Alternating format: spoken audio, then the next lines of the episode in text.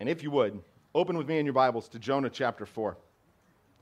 Uh, last week, we looked at the amazing conversion of the people of Nineveh. Uh, God takes a rebellious prophet.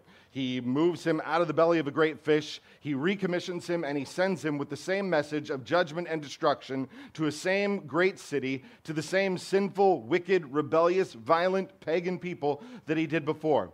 And in what is one of the most surprising, beautiful, wonderful demonstrations of God's mercy in the entire Bible, a city repents.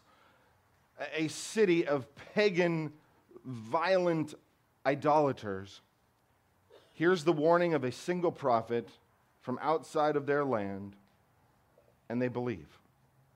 Nineveh believes what God says. They believe that their sin has not gone unnoticed. They believe that the God who is warning them of their sin has the right and the ability and the authority to judge them for that sin, and they repent. And their repentance is characterized by remorse. Their hearts are broken. They take a posture of mourning over their sin because a right understanding of God leads to a right understanding of sin, and a right understanding of sin uh, is a sorrowful thing. Sin is a heartbreaking, tragic, rebellious reality that ought to bring mourning. But they don't remain there. They act, they change, they turn from their wicked ways. And it's this wonderful picture of what genuine repentance looks like. And every now and then we'll get the question uh, do you think it was real?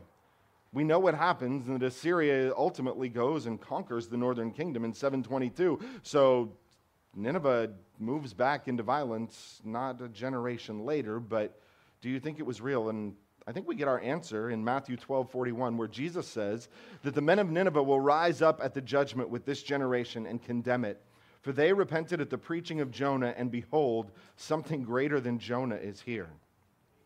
The implication is that the people of Nineveh responded to the limited understanding that they had about God, and they responded with humble repentance. But Israel will not. Israel doesn't do it to the prophets, and ultimately, Israel won't even listen when the Son of God himself walks among them. But here's the question what about you? Today's message is the unanswered question. Jonah chapter 4 is a chapter of questions, and the final word in the chapter rings out there with no answer because it is left to you to respond to. How will you respond to the grace of God? What do you believe about God? What will you do with the offer of his grace and mercy? So if you're not there already, find your way to Jonah chapter 4. I'm going to read just the first few verses to set the stage for where we're going, and then we'll jump in. Jonah chapter 4, beginning in verse 1, this is what God's word says. But it displeased Jonah exceedingly, and he was angry. And he prayed to the Lord and said, O Lord, is this not what I said when I was yet in my country? That's why I made haste to flee to Tarshish, for I knew that you are a gracious God and merciful, slow to anger and abounding in steadfast love and relenting from disaster. Therefore, now, O Lord, please take my life from me, for it's better for me to die than to live. And the Lord said, Do you do well to be angry? Let's pray. Lord, as we come before your word, I pray that we would respond to the questions, that we wouldn't look for satisfaction in what Jonah did or didn't do, the people of Nineveh did or didn't do, but that we would see that you speak to us we ask, along with the psalmist, that you would open our eyes so that we might behold wonderful things from your word. Lord, show us your glory through the truth of your word. Lord, show us the horror and the tragedy of our sin through that same word. Convict us, and by the power of your Spirit, bring us to a place of repentance and ultimately obedience. Lord, we pray that you wouldn't leave us with a head knowledge of who you are but Lord, cause our hearts to change and that change to be so deep that our lives overflow in worship and obedience to you. And God, we need your help to do all of those things. And so we ask in Christ's name. Amen.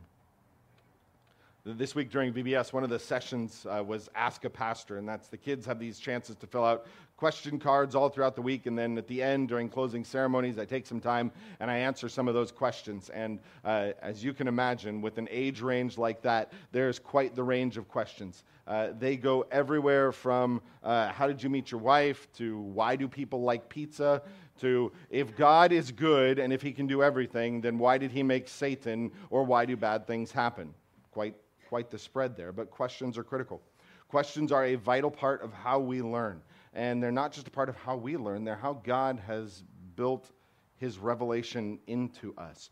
God is a God who asks questions even from the very beginning. Think back to the Garden of Eden. When Adam and Eve sin, when they fall, they recognize it and they hide themselves from God. And the first words of God to Adam and Eve after the fall are what? Where are you? And it wasn't because God didn't know where they were. It was because God used a question to drive home their understanding that sin separates, that sin separates man from God. We read from Job this morning. In Job 38, that resounding question, Where were you? Job, where were you when I formed the heavens, when I filled the seas? Where were you when I named and numbered the stars? And of course, it's meant to highlight Job's finite, limited nature in this great contrast to God's omnipotence, his all powerful, eternal scope. Jesus himself used questions when he was on earth. Why do you worry about what you will eat or what you'll drink? Who is my mother? Who are my brothers? Who do you say that I am? All of those questions meant to drive people toward an understanding of who he is and why he had come. And as we go through Jonah chapter 4, it's a chapter with some critical questions, the last of which is left unanswered. And as we move through chapter 4, we're going to do that in two parts today. First, we're going to look at Jonah's complaint, uh, the gripe that Jonah has against God and what he has done. And then as we move toward the end, we're going to watch God tenderly make his case for mercy, even to the heart of his rebellious prophet here. So, as we open up chapter 4, first of all, we're going to see is uh, in Jonah's complaint, the charge that he makes against God's character. Look at verse 1. But it displeased Jonah exceedingly, and he was angry. The end result of chapter 3 the repentance of Nineveh, the fact that God does not destroy them, makes Jonah angry. And the literal translation of this is fascinating. It's a, it was evil to Jonah with great evil. Up to this point in the book, who's been described as evil? It's Nineveh. But now, if you look at Jonah's response, he sees the actions of God as evil, and Jonah is even responding in a way that now makes him more characteristic of Nineveh than the repentant Ninevites. Jonah looks on the grace of God as something that makes him furious. Why? Why? I mean, shouldn't he have rejoiced? Shouldn't he have seen that change of heart and rejoiced? Shouldn't he have seen God's tender mercy poured out and rejoiced? Shouldn't he have seen this change of the people from violence to humility as something that was worth celebrating? He had seen the marvelous mercy of God on display. But Jonah had no desire for mercy. Jonah wanted justice. Jonah wanted no part in God's mercy, at least not toward the pagan people that he counted as his enemies. So, what does Jonah do in his anger? Verse 2, it says, And he prayed to the Lord. I hope that you see what a critical part prayer plays in this book. In Jonah chapter 1, when the sailors are brought to the point of uh, throwing Jonah overboard to stop the storm, they pray. They cry out to God. Uh, they recognize that they are about to do something drastic, and they ask that God wouldn't hold Jonah's blood against them. In Jonah chapter 2, when Jonah is brought to the door of depth, the death in the belly of the great fish, he prays. Jonah chapter 2, the whole chapter is a prayer of Jonah. In Jonah chapter 3, when Nineveh is confronted with her sin, they are told to cry out to God, to pray. And in their limited understanding, they don't know God's covenant name, they don't know his nature, they don't have the, prophet, the prophets and the background of the law, but they cry out to God for his mercy and they pray. And now in Jonah chapter 4, in his anger, in his rage, Jonah prays. And this is what he says Is this not what I said when I was yet in my country? What's Jonah saying? God, this is exactly what I knew would happen. Please notice that. Jonah is not angry because he is surprised by what God did. Jonah is angry because God did exactly what he thought he would do. And how often do we kind of move in that same kind of anger, although we wouldn't want to admit it? We could get the promotion at work, right? There's the job, there's the sale, and to get it, we know that we could get it. All we would have to do is make a little compromise, just fudge the numbers just a little bit, uh, just move things and massage things in this way that's maybe just a little bit over the line, but after all, it would get us that thing. And if we get the job, if we get the sale, if we get the promotion, then won't we be able to better provide for our family? Won't we be able to give more from the church? And we go through that battle and we rationalize it in our mind, but at the end of the day, We come to the conclusion and we say, no, we're going to do what's right, we're going to move in integrity, and then what happens? Somebody else is willing to fudge the numbers, and they do make the sale, they do get the promotion, they do get the job, and we say, see, God, I knew that would happen. Or maybe you could cheat on that test.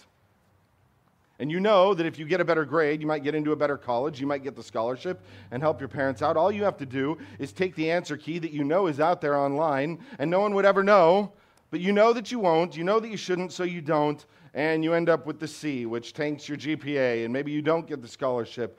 And what do you say? See, God, I knew this would happen. I knew that if I do things like you want me to, they'll wind up exactly how I think, which is harder. And it leads to this pointed question what's our motivation for doing the will of God? Why is it that you and I do what God commands us to do? Is it so that things go better for us? What's your motivation for working hard at your job? Is it to be a better provider? Is it to have a certain amount of things? Or is it to honor the Lord in your work? What's your motivation for parenting your children? Is it to raise good kids? Is it to raise functioning adults? Or is it to honor the Lord and to be found pleasing to Him? What's your motivation for preparing a sermon? Is it to fill the pews, to encourage people, or is it to honor the Lord with the gifts that He's entrusted to you? See, you can use it in every circumstance, in every situation, in every vocation. What is your motivation for doing what God has called you to do?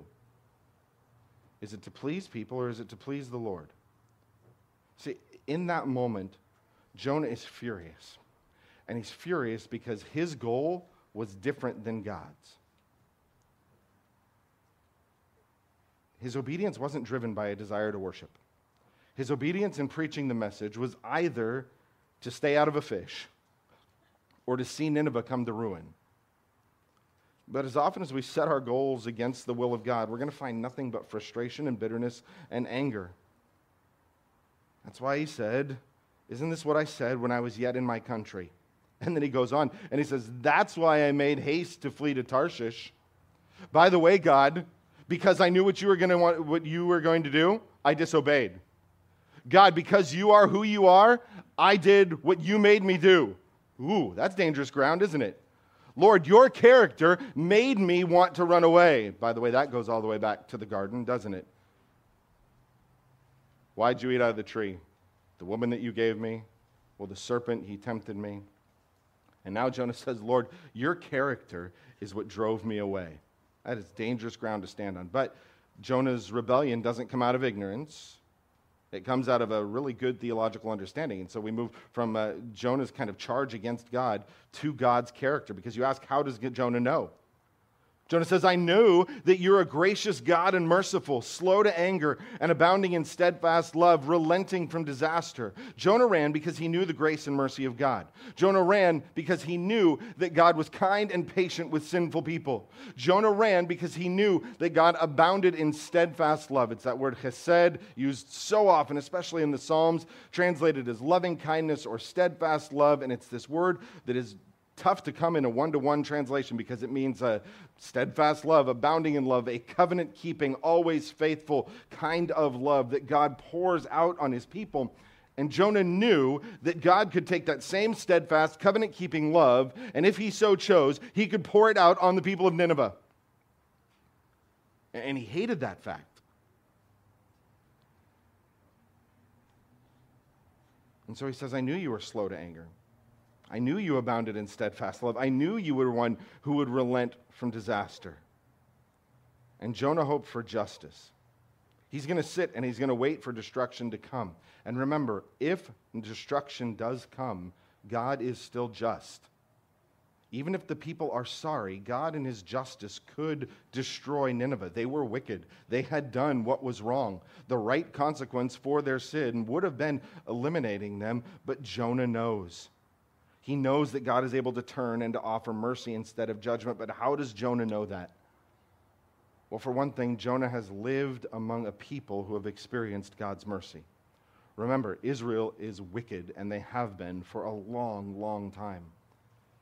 And yet, God is patient with them, and they still exist. More than that, even at the time that Jonah writes, we've talked about this, they are living at a period of relative peace and significant prosperity. The boundaries, the, the borders of the nation have been expanded to a time that they haven't been since Solomon. The people of Israel appear to be thriving, even though spiritually they are continually rebellious. Jonah lives among a people who have seen God's mercy who are experiencing God's grace. But even more than that, Jonah takes this and he quotes almost exactly from the book of Exodus. In Exodus 33, Moses asks God to see his glory. Moses says, God, show me what you are like. And God says, No one can bear the fullness of my glory. You, you, as a temporary fallen human being, could not bear the full weight of my glory, but I'll show you my glory. I'll hide you. And, and as I pass by, you can see kind of the backside of my glory.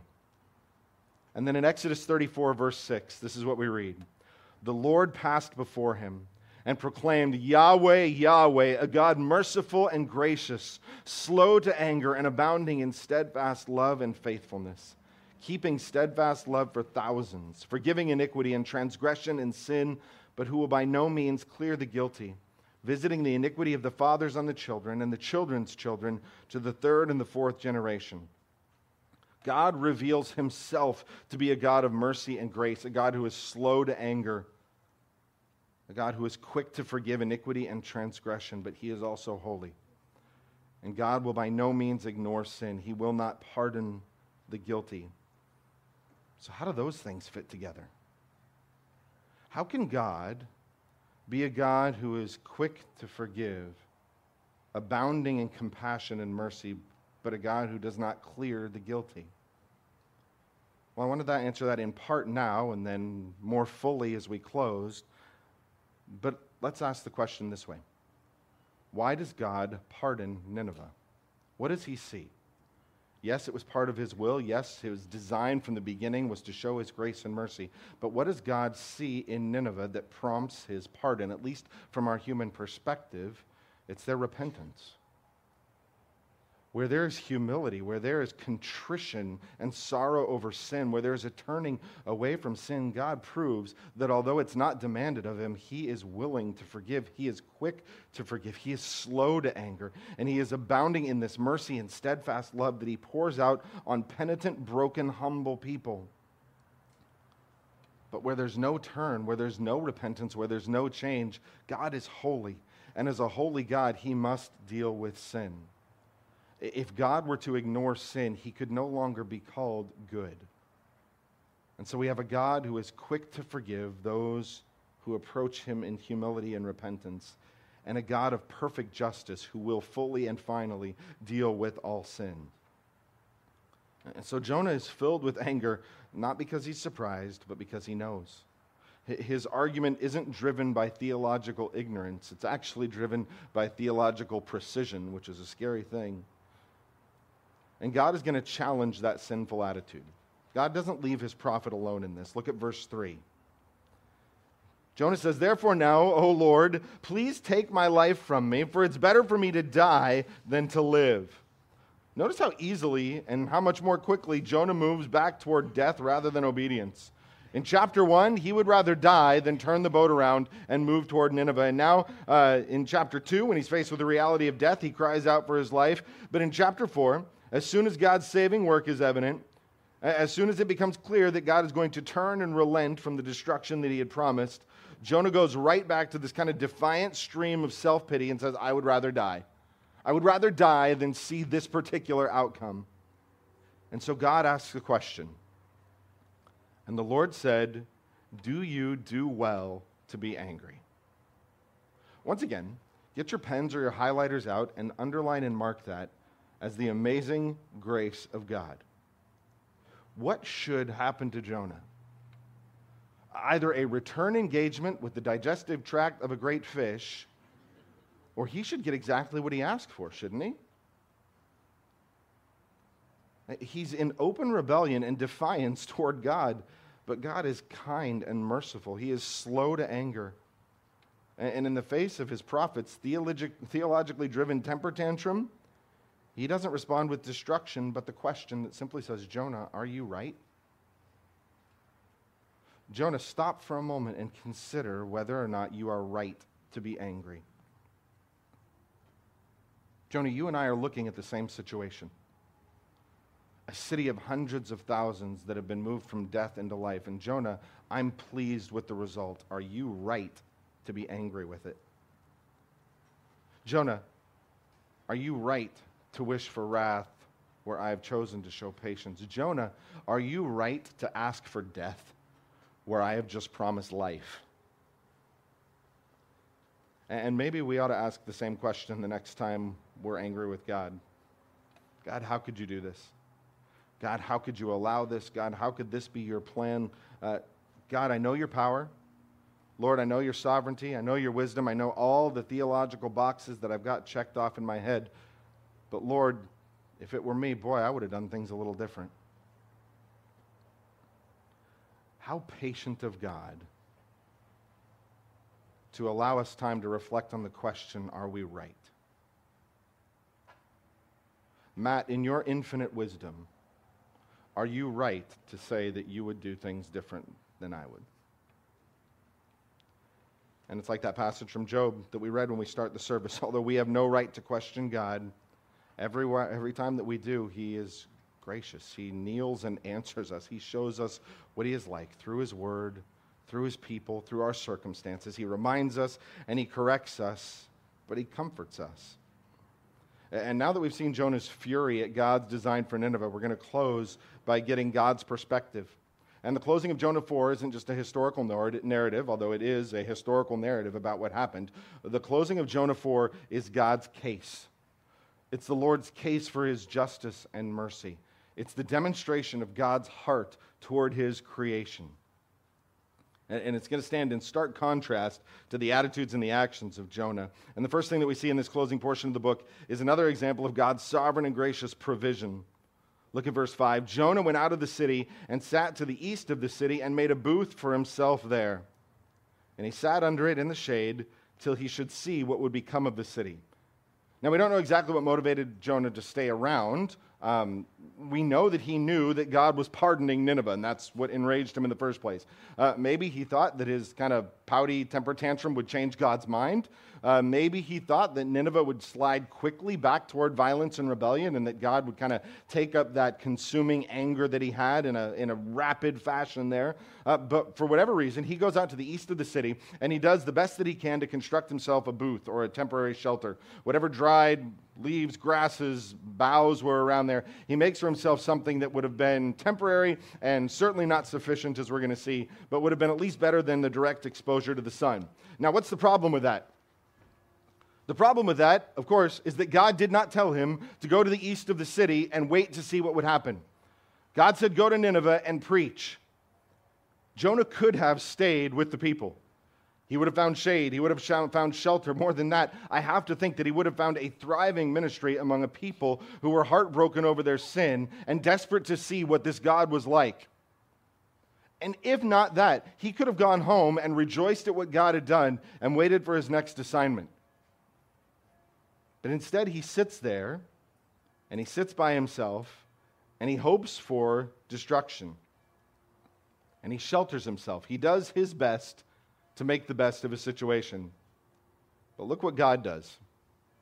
Now the Lord God appointed a plant and made it come up over Jonah, that it might be a shade over his head to save him from his discomfort. What do we see? The sovereignty and the grace of God once again. The same sovereignty that called Jonah, the same God that appointed the storm, the same sovereignty that appointed the fish, now appoints a plant to grow up over Jonah. God is absolutely in control over every part of his creation, but look at why he does it. He calls for the plant, he says, so that it would be a shade over Jonah, over his head, so that it would save him from his discomfort. In other words, Jonah's own attempts to save himself from the heat were insufficient, and God has to provide what Jonah couldn't in his grace and mercy. And I've got to think that if I'm God, watching my rebellious prophet string together this feeble little shelter where I can still see the sun kind of streaming through and him still sweating, and thinking, well, this is better than nothing, isn't it? I got to think that if I'm God, I respond one of two ways. Uh, the first one would be laughter, probably. And the second one would be to kind of send the lightning, I think. But what does God do? To his rebellious prophet, he is slow to anger and he extends mercy that meets a physical need. He deals kindly with him, he provides for him, he shows him grace. And Jonah, it says, is exceedingly glad. Jonah was exceedingly glad because of the plant. If you look through the book of Jonah, this is the first time that Jonah is happy.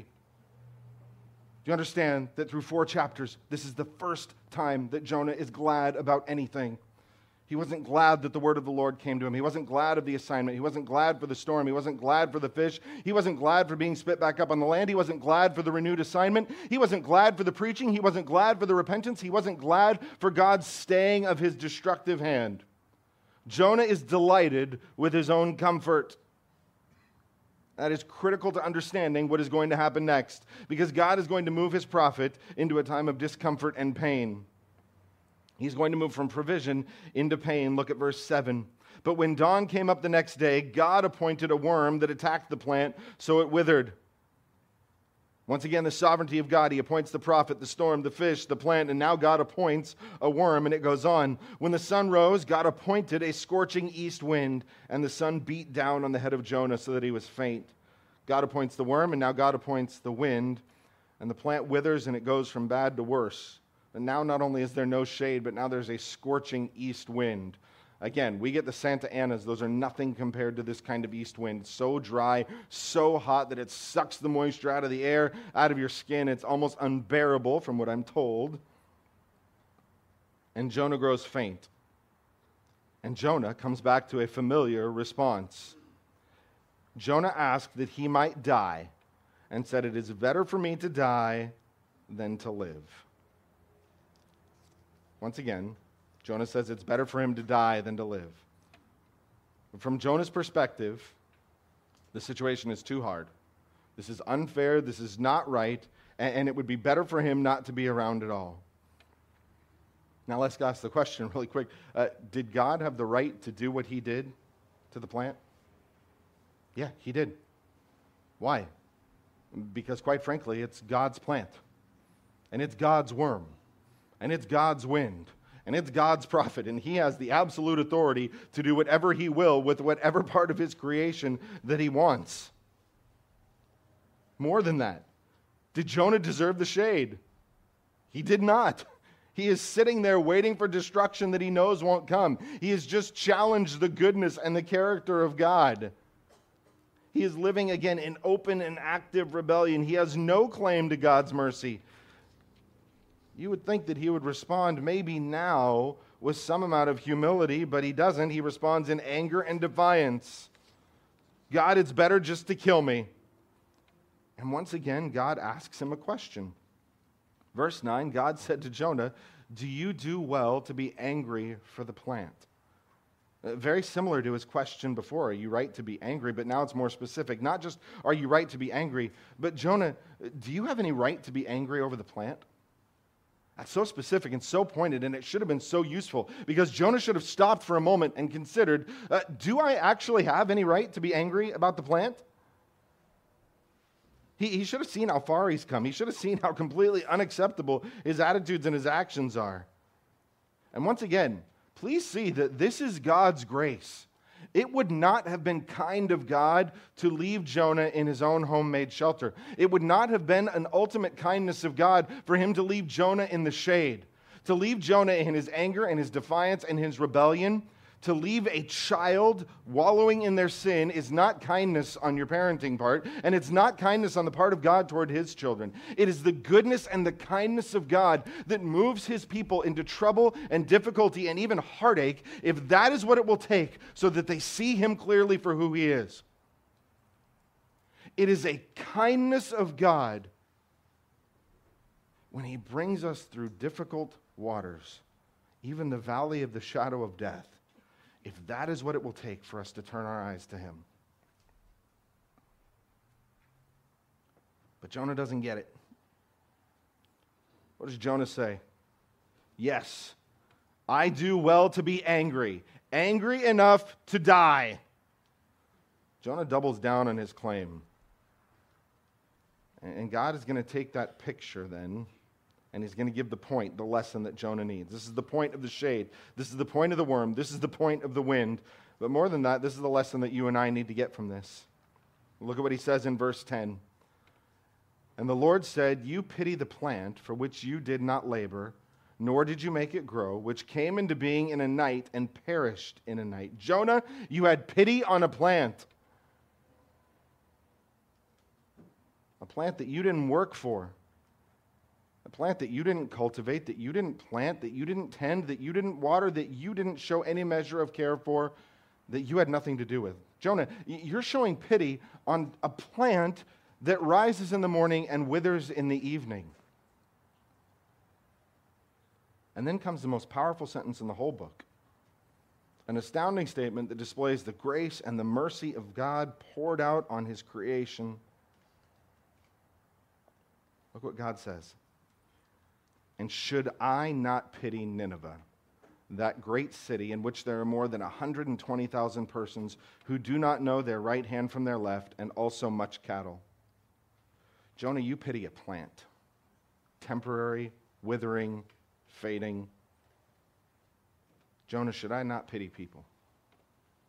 People that I did create, people that I did give life and breath to People whose lives are temporary, yes, but whose souls will one day face eternity. Jonah, you pity a meager part of creation. Should I not pity men and women made in my image?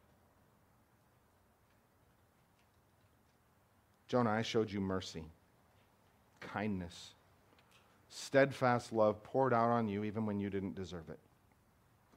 Would you withhold that same mercy to this great city? A city, by the way, in which there are 120,000 that don't know their right from their left. It's most likely a way to refer to children. People who are so young, some of you were older than others when you figured out what way was your right and your left. Jonah, you pity a plant in its innocence. Could you not even pity children? If, if my wrath could be reserved for the adults, would you not even pity the children that would come to destruction? And if not the children, the cattle who had no part in Nineveh's aggression and violence? Jonah, would you not even pity that part of my creation? By the way, a remarkable statement for how God cares for all of his creation, not simply humanity, that God opens his hand and feeds all of his creation. And again, that wonderful reverse argument that if God cares for the birds of the field and the cattle in the hills, then doesn't he care much more for his people? Jonah, would you rejoice over the destruction of children? That's a pointed question.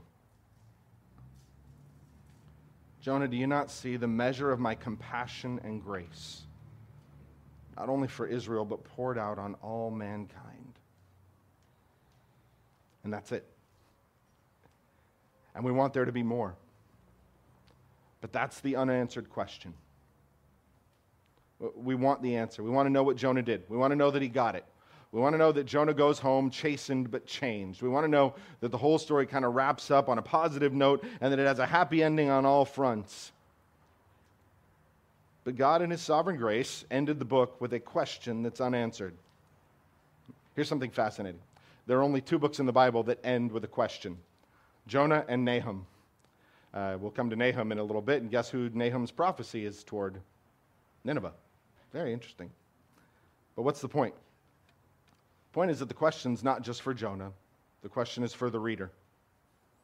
The question is for us, for you. What's your answer to the mercy of God? What's your answer to his sovereign grace? What are you going to do with the sovereign grace of God? Do you understand the God that Jonah has been pointing to? Do you understand that God is merciful, that he is slow to anger, that he's abounding in steadfast love? And at the very same time that he is just and will not leave the guilty unpunished. But let's answer that question how is that possible? How can God be forgiving and just? How can God be holy and merciful? And the answer is in the one that Jonah pointed to. While Jonah would spend his days and nights in the belly of a fish, we know that Jesus Christ would spend three days and nights in the grave. How can God be gracious and merciful and holy and just in Jesus Christ? The greater than Jonah is the answer. Jesus Christ, God, very God, holy, worshiped, adored from angels and all of creation from eternity past, took on flesh and walked among us lived a perfect life, sinless, holy, and completely obedient. Every thought, word, and action pleasing to the Father, and yet he would go to the cross. He would be beaten, he would be broken, he would be bruised, he would be spit on, he would be mocked, he would be put to death, not for his own sin, but for ours. And God would pour out his righteous wrath against sin on the perfect Son. And God is just as sin kills as the Savior bears the separation that we deserved, but God, being rich in mercy, makes us alive in Christ, and that He died the death that was ours, and He pours His life, His righteousness out on us. That is how God can be both just and the justifier, as Paul says, of those who believe, that God, being rich in mercy, while we were yet sinners, Christ died for us. That is the sovereign grace of God that Jonah points to. That is the question that you must have an answer for. What will you do with the grace of God? Like Nineveh, will you fall on your knees in repentance and cry out to him for the salvation that only he can provide? Or like Jonah, will you simply wait for justice to come? The justice that would demand your own soul for your failure. Three things for us to think about as we leave this great book. First of all, what makes us happy? Or maybe the flip side of that, what makes us angry? It's a pretty loaded question, if we're honest, because we have lots of good, justifiable reasons for both of those. I'm happy when I get the promotion. I'm happy when I get the grade. Happy when I get the girl. Happy when people act like I think they should act. Uh, but of course, the problem with those things is that the reverse all too often makes us unhappy, makes us angry. When we don't get the promotion, when we don't get the job, when people are unreasonable, or even the serious things that aren't just petty, when the diagnosis isn't what we hoped for, when the relationship doesn't get put back together, when the Facebook post is nothing but lies and slander. You see, if those things are where we find our hope, our identity, our joy, then our joy is always going to be temporary and dependent on the circumstance around us. And the hard thing is, I think, that even our well intentioned Christian friends sometimes encourage us down that path. Uh, we go through difficulty and real difficulty, and so often there's the that's okay. Your anger is understandable. I understand why you responded that way. It's okay. Rather than, I understand every reason why you responded that way, but you need to confess it and repent and change. And here's why. Here's the remarkable truth of God. Our joy isn't based on circumstances, which mean our joy isn't limited by our circumstances. And, and neither is the other fruits of the Spirit peace, patience, kindness, goodness, gentleness, faithfulness self control. The beautiful promise of being one of God's people is that those things are not contingent on what's going on around you or even inside you. Those things are a result of the Holy Spirit that God has placed in you. Jonah was angry and joyful over all the wrong things. Jonah was miserable because he set his priorities against what God did.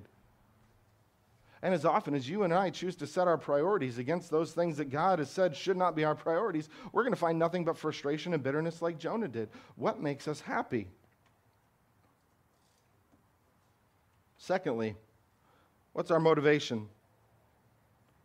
Jonah prayed when God put him at the gates of death. Jonah obeyed when there was clearly no other alternative. And Jonah preached, but his heart definitely wasn't in the message that he was giving. So, what's our motivation for obeying God? Why are you here? I hope it's more than the burgers, although that's not the worst reason. Why are you here? Why do you come? Why do you worship? Why do we sing?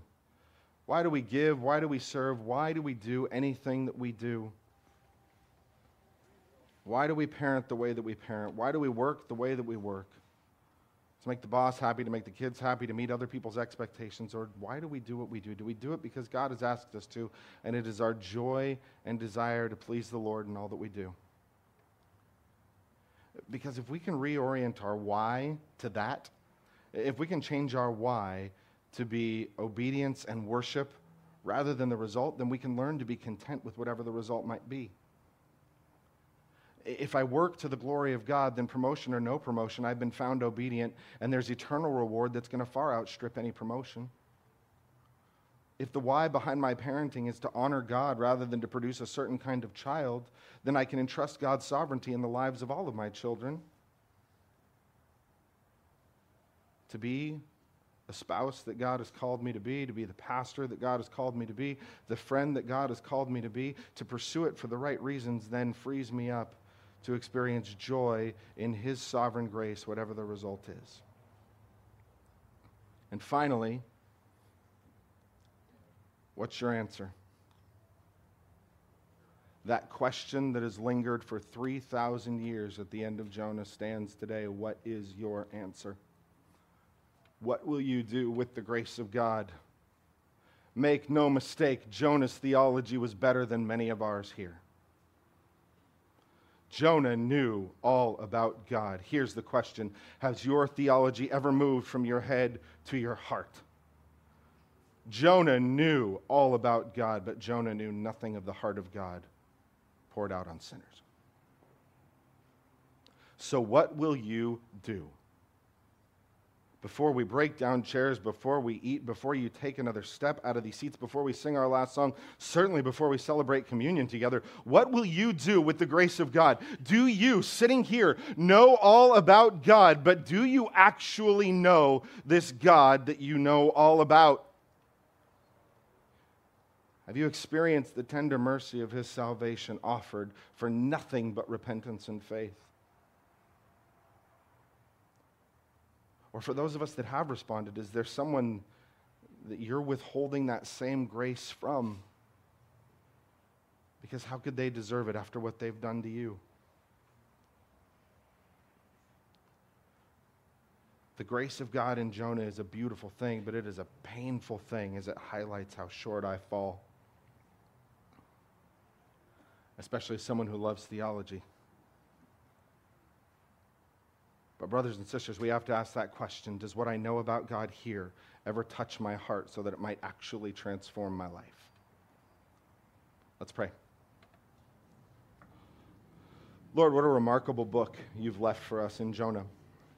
A book that just filled with your sovereign grace, poured out on those who do not deserve it. From Jonah to the sailors to the people of Nineveh, back to Jonah again, Lord, and on to us. We are a people who do not deserve your grace. And yet here we sit in your creation that cries out about who you are. The heavens themselves declaring the glory of God, day after day pouring forth speech, night after night revealing knowledge. And more than that, your grace that has given us your word that tells us the truth about you, about us, about your world, and even about your plan for the nations. Lord, you've given us a Savior in Jesus Christ the Spirit to sanctify us, to convict us, to encourage us. You've given us your church to walk alongside of us, to care for us, to encourage us, to confront us in our sin. God, you are so gracious. May we be a people who are graceful people. And Lord, how I need your help to do that. We are desperate for your help, unable to obey on our own. So, like Nineveh, we cry out to you. Oh, God, be merciful to us. And Lord, with joyful anticipation, we know that it's a prayer that you answer. And we pray these things in the name of Jesus Christ, our rock, our Redeemer, and our great and merciful Savior. Amen.